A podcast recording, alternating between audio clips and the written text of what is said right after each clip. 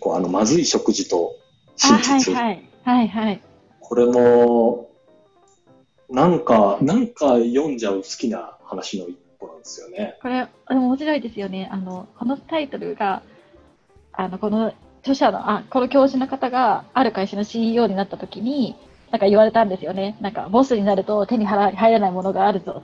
まずい食事と真実だっていう、言われたっていう。それがタイトルになってるんですよね。ね。うんこれ何何かっていうと、この人がちょっと偉くなって、うんうんうん。単純にこう、成り立てで分かんなくて、なんかこう、物事を理解していくときに、うんとあるこう営業所がなんか2つ近く。くにありましたと。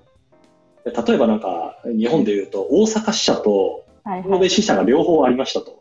うんうんもうなんでこんな近くに2つあるのかなと思って、分からなくて、チームに、これなんで2つあるのって聞いてみたと。でここ純粋な疑問としてね。はい。疑問としてただ聞いてみたと。はい。あ、そうなんだってなって、それが終わって、こう、出張に行って、帰ってきたら、なんか、えー神戸営業所を閉鎖しますみたいな。もう掲示がなされていて。で、神戸営業所の人はクビ。で、一部の人は大阪支社に移動みたいなやつで。え、な、どうした？え、どうした？どうした？ってなって、あの、秘書に聞いてみたら、え、あの、チームの人があなたの指示だって言ってましたよっていうことを言われたときに、この人は知るわけですよね。俺、純粋な質問として聞いてみたのに、あれ？指示として受け入れられちゃうんだ。あれ？俺、全然違う世界に生きているってことを知ったと。知ったっていう。で、その話をしたときに、こう、多分ど同窓生というか同級生の、もうちょっとこう、CEO 歴の長いはいはいはい。人に聞いてみたら、あお前分かってねえなと。偉偉くなって、これからお前がもう得られないものは2つあって、えーまずい食事と真実だと。だ誰もあなたに、あの当然まずい食事っていうのはなんか、あのお給料も高くなって、あるいは会食の方から美味しいもの食べられます。それは良かったですねと。で一方で真実っていうのは、誰もあなたに本心を話してくれない。うんうんあるいはあなたが言ったことを正しい意味合いで取ってくれる人はどんどん減っていくよっていうことを、まあ、言ってると。言ってると。あーみたいな。そうですよねっていう。もちろんあの、私今全然偉くない、偉くないんですけど、いや、ミキさんも私もこれから、なんですか、年齢が上がっていったり、うんうんうんうん。関わり方で、いろんな人とこう、ちょっと違う関わり方をすると、うん。真実が得られにくく、多分なっていくんだろうなっていうことは自分の心にこう刻まなきゃいけないなと思って。あとなんかあの、私もなんかちょっと手伝って、手伝ってたか、ちょっとだけ関わってた会社で、うん明らかになんか社長に真実が言ってなくて、社長がすごい変なことばっか言う会社あったなーって思いました。へー、それはなん通じてない、そ側近が多分真実を伝えてない感じがする。ちょ側近っていうか、あの、はあ各部門長がはい。多分正しく伝えてないなっていう感じがする会社、すごいあったなって思いました。すごいへー。トンチンカンなことばっか社長が言うみたいな。あ間違った情報が言ってるからってことですか？多分間違った情報を言ってるなんかその社長自体が、あの、はクレバーな感じがするのに、なんか意思決定がすごいちぐはぐな感じがしてて、うんなんかその時、例えば多分部門長に言ってなく、部門長が真実伝えてなかったんだろうなって思いました。うん。なるほど。明日は我が身ですね。ああ、そうならないように。いや、明日は我が身どころか、今もう起きてるのかもしれないです。いやー、これ、あれなんですよ。先日読んでたはいヘレン、ヘレン・ケラー、なんだっけ、なんかの本のモニターになって、あの、ヘレン・ケラーに対してめっちゃキレてる人が手紙の形式でヘレン・ケラーにキレまくるって本なんですけど、その、本人も視覚障害をお持ちの方うんうん。で、なんかちっちゃい時から、なんであなたはできないの、ヘレン・ケラーはね、みたいなことを言われ続けてきたと。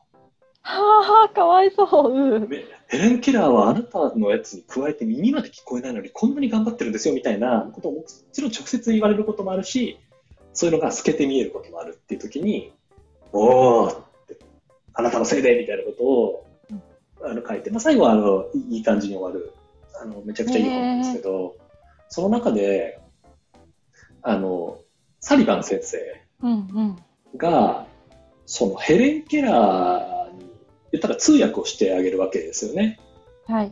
あの指文字っていうこの手のひらとかにこうはいはい。書いて伝えるんですけど、他の人が言ってることを、サリバン先生が都合のいいように指文字をこう変えてたっていう話があるらしくて、へえ。そうなの？えみたいな。え？そうなそうなの？ってなったんですけど、うんいや、その本すごい面白くて、なんていうんですか、何かっていうと、ヘレン、みんなヘレン・ケラー本人じゃなくて、ヘレン・ケラーの神話をみんな信奉してるんだと。うんうんうんヘレン・ケラーって、まあ普通の人間だから、人間的なところもあったはずだし、サリバン先生も同じ人間的なこともあったはずなのに、うんみんながその、ヘレン・ケラー素晴らしい、サリバン先生素晴らしいってなってるから、うんその神話に踊らさっちゃってるんだっていう。なんかそれを暴暴こうと、神話を解体しようっていう取り組みの中が、中でそういう話が出てくるんですけど、へえ。なんかそれってすごく、この、まずい食事と真実の中でも示唆的だなと思っていて、うんうんなんか特定の神話を作っといた方がいい人とかっていうのが、社長にはこういう存在でいてもらった方がいいみたいな時に、言ったら通訳する人がこう書き換えてたりするわけですよね。いやー、良くないと思って。だからこの、まずい食事と真実を書かれたというか、この話をしてる、えーとうんカウフマンっていう人は、うん。あ全然違う世界に出てきてしまったから、自分で情報を取りに行かなきゃいけないと。うんうんうんうん。だからオフィスの中をもう積極的に歩き回る時間っていうのを作って、あの、ランチタイムの時には社員と同じテーブルに座って、うん。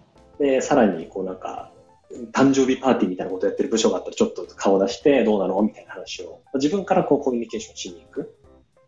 うんうんで、それを通じて気づけた、なんかあの、社内応援機器の貸し出しの不具合みたいな。制度がミスってましたみたいなやつに気づくこともできましたみたいな話があって、やっぱり自分でこう、歩み寄っていかないと真実って得られないから、あの、さっきの自己開示じゃないですけど、やっぱどんどんこう、自分のいろんな面を出していって、コミュニケーションしていかないと、まあ、ダメだし、だからまずい食事も食べに行かなきゃいけないし、そう、耳の痛い意見も聞きに行かなきゃいけないっていうことがすごく、この話から学べて、そうだよな、って思いながら見てましたね。でもなんかそのランチ会とかをやってて、でもそれが形式化してる人もいるじゃないですか。いますね。はい。だからなんか本当難しいな。それを、そう、ただ形を作ればいいってもんでもないわけで。まさにですよ。この人本当すごいなって思いました。だから。はいねちゃんとその見る目っていうか気づく観察力がやっぱないとダメですよね。うん、うん。この人嘘言ってんなとか、うん。なんか今これ形骸化してるよなとか、そういうのに気づけていかなきゃダメですよね。いやー、これ好きな話でしたね。でもやっぱ、うん、そうですね。でも今思い返すとやっぱ優秀なマネージャーって自分の思考の過程とか、どういうふうに考えてるかとか、ちゃんと開示してくれますもんね。確かに、かそうするとこっちも真実を伝えようって思いますもんね。いやー、これいろいろありますけど、いい、いい話ばっかりなので、ぜひはい。買って読んでみると、Kindle もあるので、そうですね。うん、読んでみると、はい。気づきのある、気づきの、こう30、我々ぐらいのこう30前後ぐらいでも、おーってなるのあるので、そうですね。このどの年代の人でも、はいこう、りそうですよね。なんかあと私、その全体を通して思ったのが、うん。なんかその今のこれまでのエピソードでも話してたように、その他人の評価とか自己承認欲求に負けないとか、うん。その自分で判断、自分で健全な判断をするっていうことがすごい大、なんか健全な判断っていう言葉複数のエピソードでなんか出てきたと思うんですけど、表現として。なんかをするっていうことは、なんかもちろん出てきたんですけど、結構その優しさっていうものにフォーカスしてるはい。他人に無償で優しくするとか、与える、与えられるみたいな、その優しさっていうものにフォーカスしているエピソードも多くって、なんかそれも、なんか意外だ、意外って言ったら、ビジネ想定したら記載内容とは違ったなとは思いましたね。うーん。母確かに。こんなことを与えられたエピソードがあるとか、その山から落ちた時にこういうふうに助けられたとか、うん。その優しさこそが大事であるみたいなことを言っているエピソードも結構複数にわたってあって、それもなんか面白かったな。確かにタイトルのハーバードからの贈り物っていうのを見たら、なんかどうやってリーダーシップを発揮するのかとか、うんうん、どうやってチームを動かすのかみたいなところが中心になりそそう、ですねなんかどうやって強い自分を作るか、なんか意思決定がそうちゃんとできる人になるかっていうのかなって思ったら、う。うん。っていうよりかは、その人に、人から与えられた優しさとかを、ちゃんとあの忘れちゃダメですよみたいなことを、そ うなんか陳腐だけど日本語にしたっていうのもあるかな。愛する人のために、なんか自分、あの、自分の決断を後回しにする人だっているし、でもその人が優秀じゃないなんてわけじゃないんですよ、みたいな話とかもあったりとかしてて、うん。なんかそういう人のき気持ちを忘れるなとか、人、自分の幸運とか人がからしてもらったことを忘れるなみたいなことを言ってるのも多くて、うんうん。よかったですね。こういう、こう、本の形式で、いろんな、なんか一人の人が思ってることをうわっと垂れ流す系の本もあるじゃないですか。うんうん。なんか、堀江、堀江門がこう思ってます。うわーみたいな。はいはいはいはい。なんか、いろんな人の話をいろんな視点で聞くっていう、こういう、なんですか、本の形式すごく私好きだなと改めて思いましたね。だから投資で読むとなんか自分、自分が多分今悩んでることとかと関連して多分何か透けて見える一本の何かがあったりしますもん。確かに、確かに。そういうのがいいよ多分な私が今多分優しさとか健全な判断とかがなんか透けて見えたのはきっとその辺に あの課題を感じているからなんでしょ健全な判断。う。はい。なんか、ミキさんの健全な判断に課題があるんですか？えー、あります。け私だから本当、世界を客観的にあの表現するみたいなことがやっぱすごい自分の世界を客観的に表現するみたいなところがあんまりできてないなと思って、だからそれこそどうやって他人に評価されるかとか、目の前に確実に役に立っていることによる自己承認欲とかに負けちゃったりとかしてるんですよね。はあ、はでもなんかそうそういう自己承認欲に負けちゃダメとかっていうのもすごいあるじゃないですか。うん。他人他人があなたをどう、だからラッシュモアザンデル問いとかも、自分がどんな、自分のやることがその他人にどんな影響を与えられるのか、で、他人は自分をどう思っているのかっていうことを考えながら、一つ一つの行動をしていくべき、みたいななことを、それを私は娘の問いから学びました、みたいなこととか言ってて、そう、確かにな。なんかそれ全然自己承認欲に負けてないじゃないですか、そういうふうに動ける人って。確かに。そうですね。そうですだから学ね。生からの授業の満足度高かったから、いい授業しようとかっていうふうに、でそういうことで全然動いてないじゃないですか。確かに。そうかも。っていう時になんか、多分私がもし教授だったら、なんかもっと学生から満足度高い授業になるようにしようとかっていうので考えて、そっちに多分なっちゃうんですよ。はあ、はあ、はっていうのとかも刺さりましたね。だけど、ほ本当の内なるインサイトとか、本当にあなたができること、本当にあなたが思われたいことは何かっていうのを考えて動きましょうみたいなことを、前編、どのエピソードも言っているような気もするので、そういうのもすごい刺さりました。本当の何かを探しに行くセッションが次あるんですね。ミキさんのインターナルセッションがあるっていうことですね。なんか、のぞみさんなんか共通して気になったこととかあります？そうですね。でも、ミキさんが確かに言うように、こう、このキーワードが心に来るなみたいなのはやっぱり自分が大事にしたいとか、あるいは課題に思ってること。が、こう、スッと入ってくると思うんですよ。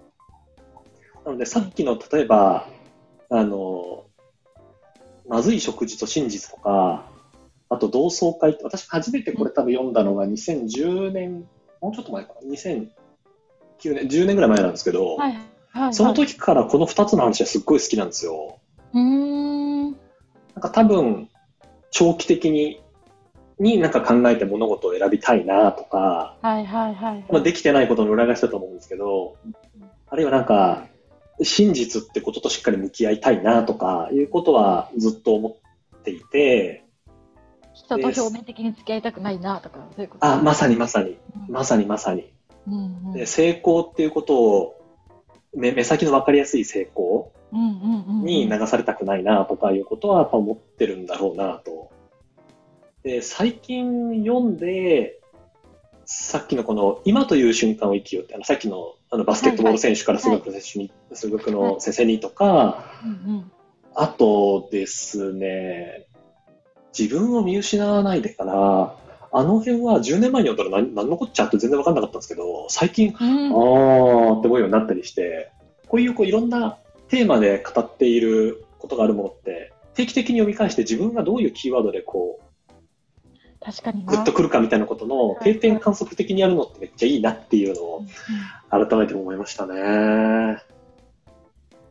うーん。ちょっとまだ私、同窓会には出れそうにないなっていう感じでしたね。私もちょっとまだ同窓会出るのはまだまだ。なんか実家の近くとかに帰ると、その違った意味でのなんかこう、ソーシャルプレッシャーというか、うーん。か子供がいたら偉いとか、あのあね長野のど田舎なので、やっぱりそういうのがあるところにまだ帰れるだけの、なんかこう、なんていうんですかね、しなやかな事故というか、しなやかな自分がまだ作れてない感じがするので、なんか、人にこう言われても、こうなんか、私は私だから、みたいな。でも、しかもそれで人を傷つけなく主張できる自分っていうか、なんか確かに私もそういうのはまだないっていうか。はい。なんか理性的にそれがいいなとはめっちゃ思うんですけど、それを自然にさっとこう、振る舞える感じ、うーん。ねえ。そういうのができるといいなっていうのを、なんかこの本で、はい、思いましたね。はい。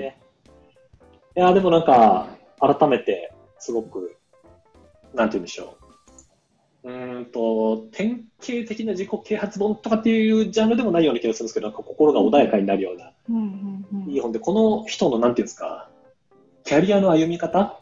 うん。ゴリゴリの金融機関行って、ハーバードの MBA 行って、そこからコーチとかやりながら自分で創業して、いろんな研究とコンサルやってるって、このキャリアめっちゃ、めっちゃいいなっていう、この、なんていうんですか、インクドインから学んだ学びもありましたね。確かに、なんかその、長期的な視野を見据えて、あの、常にベストの選択を取れているような気もするし、ではいもか。といって、こう、なんか自由な心を忘れていなさそうな感じがして、すごく、り羨ましいですよね。実践してるって気持ちになりましたもん、この本の内容。そうですね。本当この学びは実践してますね。すごいかっこいいなと思いましたね。いやー、いいよなこういう、こういう、うん。こういう人いいですね。なりましょう。こういう人に。いいやー、頑張ろ。う。うん。そうですね。こういうのを見据えて、やっていくってことなんだろうなうん。